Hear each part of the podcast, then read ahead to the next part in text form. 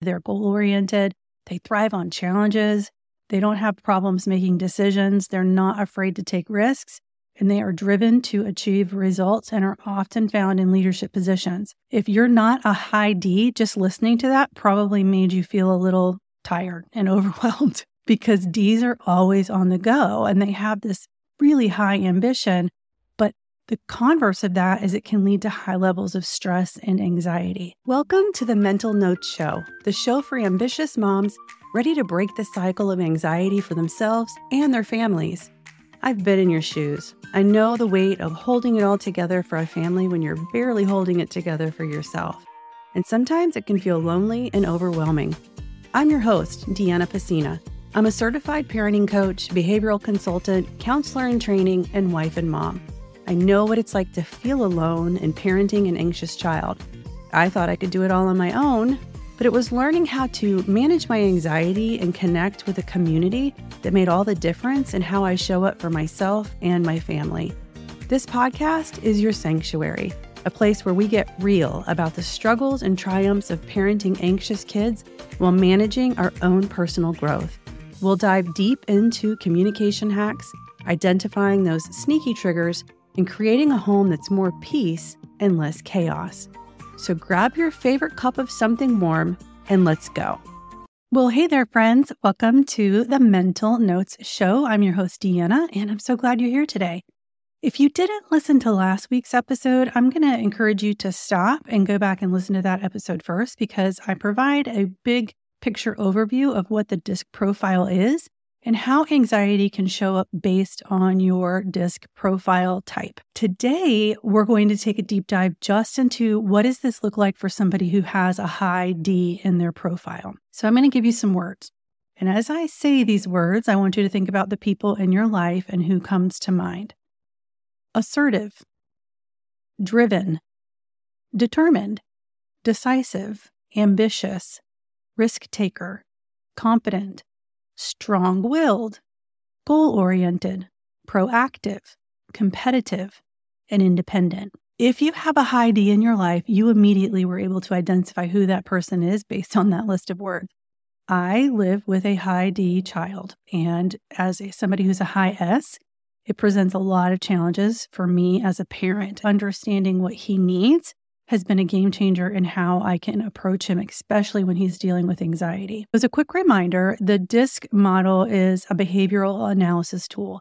It's divided into four categories dominance, influence, steadiness, and conscientiousness. This isn't what you are, it's how you show up in the world. What does your behavior look like in the world? I don't want you to think of this as something where you're sticking somebody into a box and they're, you know, that letter is all they are. No, that's not what this is meant to do it's meant for you to be able to understand your behavior, your blind spots, and to help you be able to communicate better with the people around you. So today, the D profile stands for dominance. Individuals who fall under the D profile are usually confident, assertive, they're goal oriented, they thrive on challenges, they don't have problems making decisions, they're not afraid to take risks, and they are driven to achieve results and are often found in leadership positions. If you're not a high D, just listening to that probably made you feel a little tired and overwhelmed because D's are always on the go and they have this really high ambition. But the converse of that is it can lead to high levels of stress and anxiety. A lot of times they'll push themselves really hard to try to hit a goal and they find it difficult to switch things off.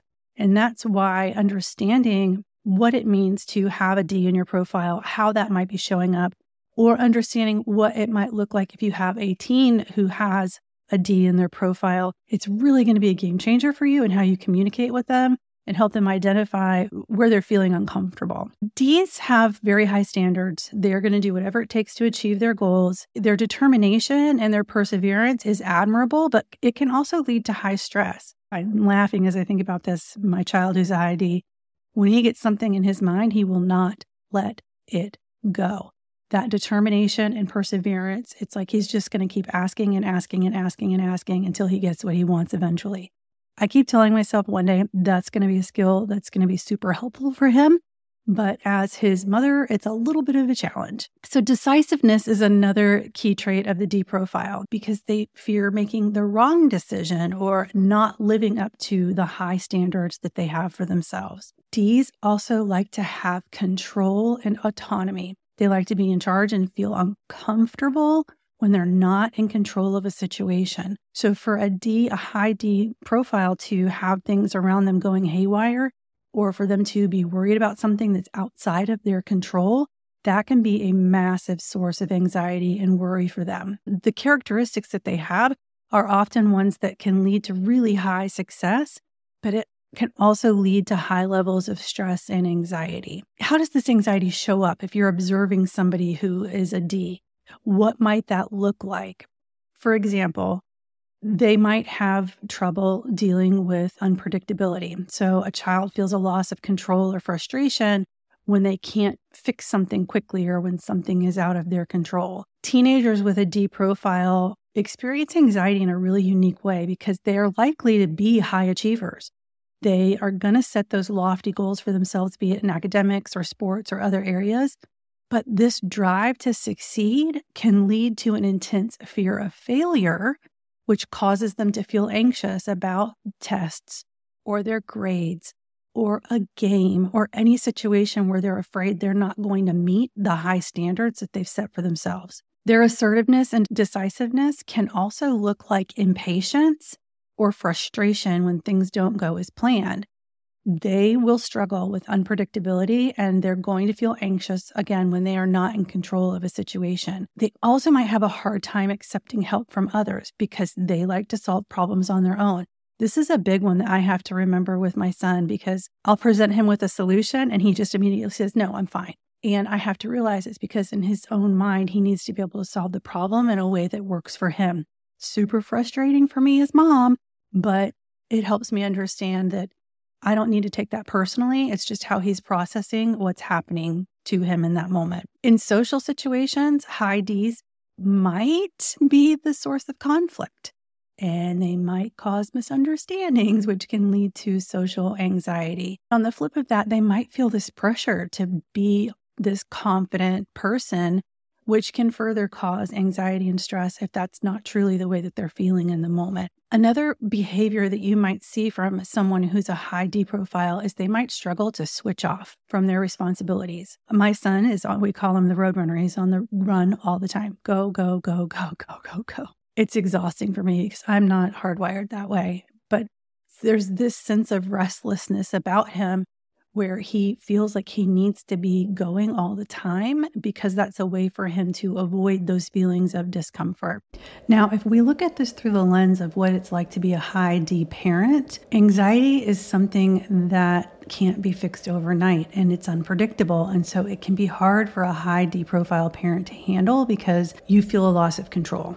You can't fix it, you can't make it go away you feel frustrated because you can't resolve the situation quickly and you're used to doing that in real life. So if you have someone who has a lot of responsibility at work and they're used to making tough decisions all day long and at work you're confident and assertive and used to being in control, when your child starts to struggle with anxiety, you can feel helpless because you're out of your depth and you can't understand why your child can't just snap out of it and why your usual problem solving methods of just taking care of things aren't working because anxiety doesn't work that way. And so it can cause a lot of problems between a parent who has a high D profile and a teen who is struggling with issues of their own. Now, there's some ways that we can work at overcoming these feelings, and I'm going to go through a couple of different strategies for you. First of all, embrace embrace flexibility.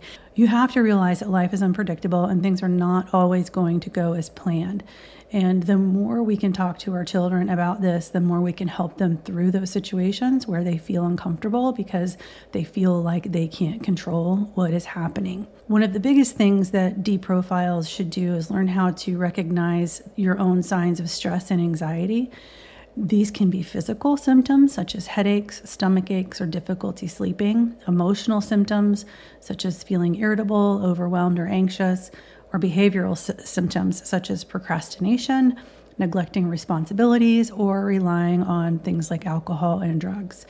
Once you recognize these signs, either in yourself or in your child, then you can help take steps to manage that stress, such as practicing mindfulness, taking a break, or seeking support from a professional.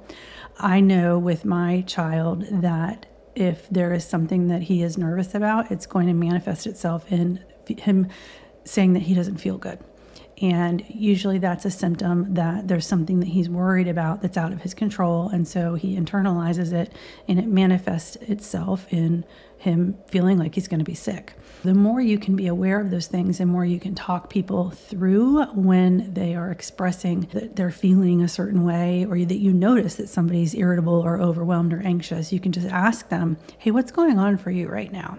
To help them learn how to verbalize what it is that they're dealing with. This is going to be a hard one because high D's don't want to stop is self-care. Self-care is important for everybody, but it can be really important for someone who's a high D because they are used to go go go go going all the time that they oftentimes don't take a break. For a high D making sure that they're getting exercise, they're eating a healthy diet and they're getting enough sleep is going to be key to helping them overcome and deal with anxiety and triggers as it happens. Another thing that we can do for our high Ds is help them set realistic goals because sometimes they set these goals that sound so great, but they're just setting themselves up to be disappointed because it's not a realistic goal.